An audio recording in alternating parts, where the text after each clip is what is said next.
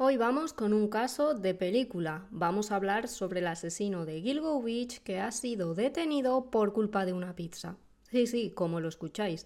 Y es que unos restos de ADN en este alimento, más de 10 años después de que cometiera sus crímenes, han llevado a este asesino en serie a prisión.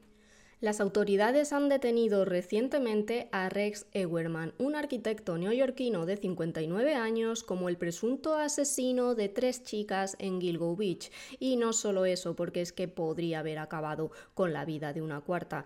Además, en la zona de Long Island han aparecido entre 10 y 18 cadáveres en los últimos tiempos, por lo que ahora tendrán que investigar si este hombre puede tener algo que ver o si bien han concurrido varios asesinos en serie actuando en la misma zona durante años. Pero antes de hablar de esta detención digna de un thriller, vamos a repasar esa historia y esos crímenes que tuvieron en jaque a los investigadores durante casi 14 años. El 1 de mayo de 2010 desaparece una chica. Por eso, a finales de ese mismo año, cuando aparece un cuerpo en Long Island, la policía cree que puede tratarse de la misma. Sin embargo, sorprendentemente no lo es. Deciden entonces ampliar la zona de búsqueda y hallan en Gilgo Beach otros tres cadáveres más. A partir de ese momento, las cuatro chicas, pues todas ellas eran mujeres, son conocidas como las cuatro de Gilgo.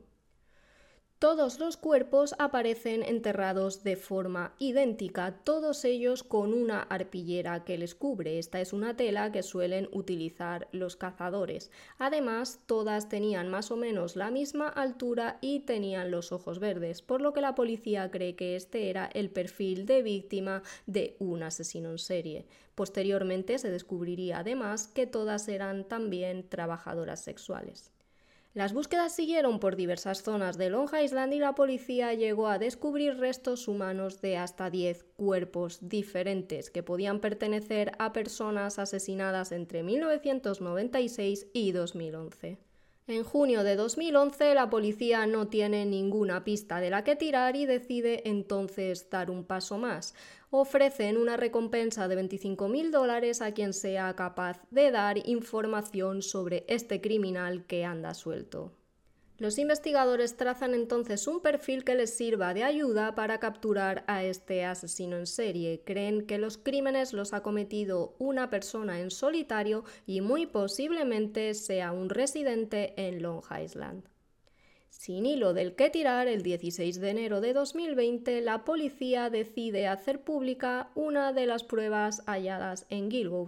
Publican una imagen de un cinturón negro de cuero con unas iniciales HM o bien WH dependiendo de cómo se mire. Consideran que no pertenecía a ninguna de las víctimas y que por tanto pudo pertenecer a quien les quitó la vida. Sin embargo, tampoco les sería de mucha ayuda. Pasan los años, pero la policía no olvida este caso y poco a poco va estrechando el cerco sobre la figura de Rex Ewerman, un arquitecto neoyorquino de 59 años. Consideran que puede tener una doble vida. Vivía feliz junto a su familia, estaba casado y tenía dos hijos, pero consideran que puede ser perfectamente el asesino en serie que están buscando.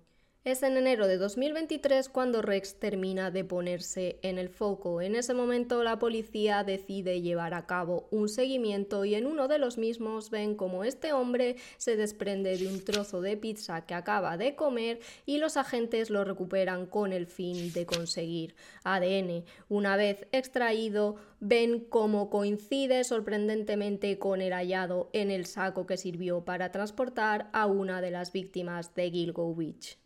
El 13 de julio de 2023, Rex fue detenido en Manhattan. En ese momento los investigadores dieron orden de que se registrara su casa y allí encontraron un sinfín de pruebas que podrían incriminarle. Hallaron muchísimas cámaras de vídeo y alrededor de 300 armas.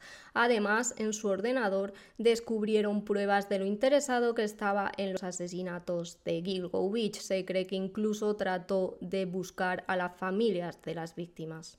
La policía ya sabe cómo contactaba con sus víctimas. Lo hacía bien a través de un móvil de prepago o bien a través de una de las múltiples cuentas de correos electrónicos que se creaba con este fin. Una vez concertada la cita, acababa con la vida de las chicas y posteriormente las enterraba en un lugar muy cercano a una casa que tenía en Long Island. Lo más preocupante de todo es que descubren que esto de escribirse con ciertas chicas lo había hecho hasta momentos antes de ser detenido.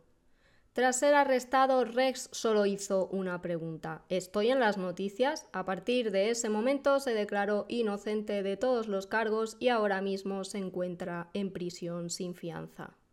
La familia de este señor asegura haber vivido completamente ajena a los crímenes que Rex presuntamente habría cometido. De hecho, su mujer ya ha pedido el divorcio. A la policía de momento todavía le queda bastante trabajo por delante, pues como os he dicho anteriormente, de los cuatro cadáveres de Gilgo Beach creen poder probar que habría cometido tres, pero estarían pendientes de poder atribuirle también ese cuarto.